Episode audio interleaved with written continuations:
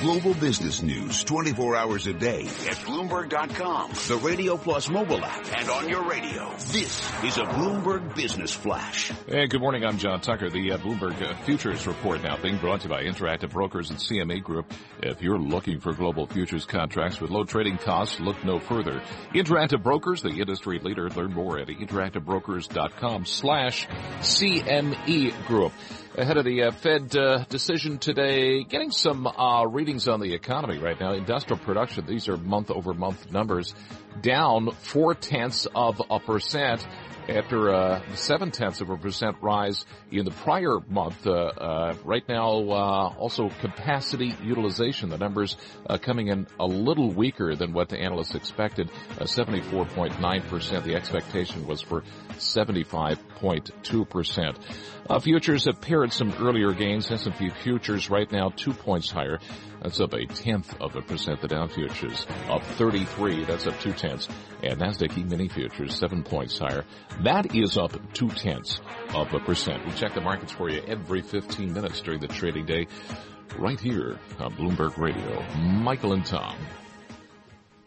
All right, John Tucker, thank you very much. Taking a look at some of that uh, industrial production numbers, Tom. Uh, yeah, what do you it, see? It's bad across the board, and not just a headline number, but manufacturing down four tenths. You would like to see a r- rebound in that area. This is a May number, and we had seen Yeah. weakness in manufacturing over the last couple of months. A lot of that motor vehicles off 4.2%.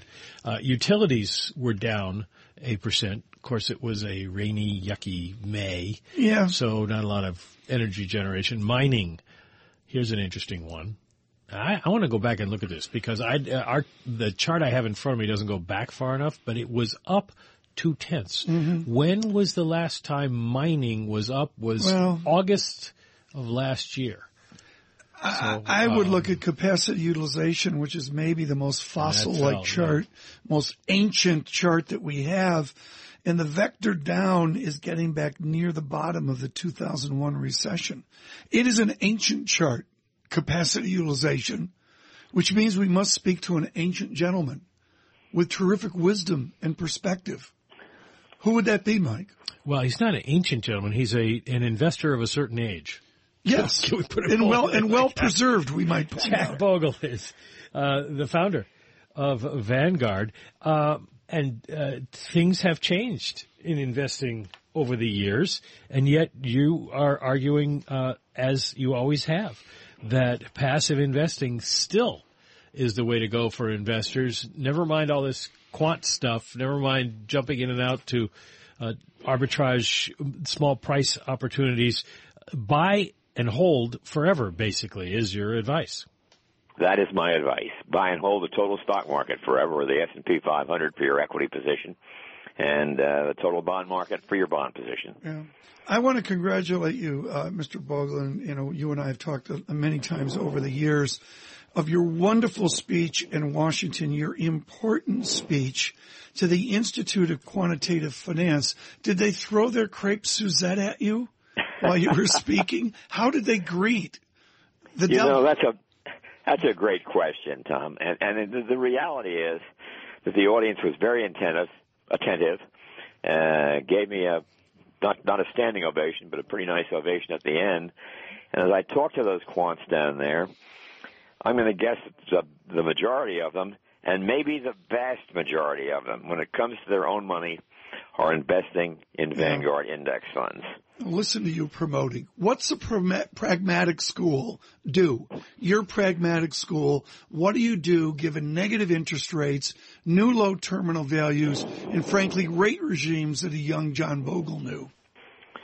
Well, yeah, we had uh, during my career in this business, uh, now 65 years or so, or soon to be 65 years, I should say. The average return on stocks has been around 12%, and the average return on bonds has been about 5%. That is not going to be true in the future. Uh, you may not like the fact that it won't be true in the future, but the fact is, invest we must. You know, what are you going to do with the money uh, that you have, your regular investing or your capital, oh, actually your capital fund? And do you take it out of the market and sit on it? Uh, in the long run, that is a bad idea. In the short run, it may be a great idea, but who knows where the long and the short end.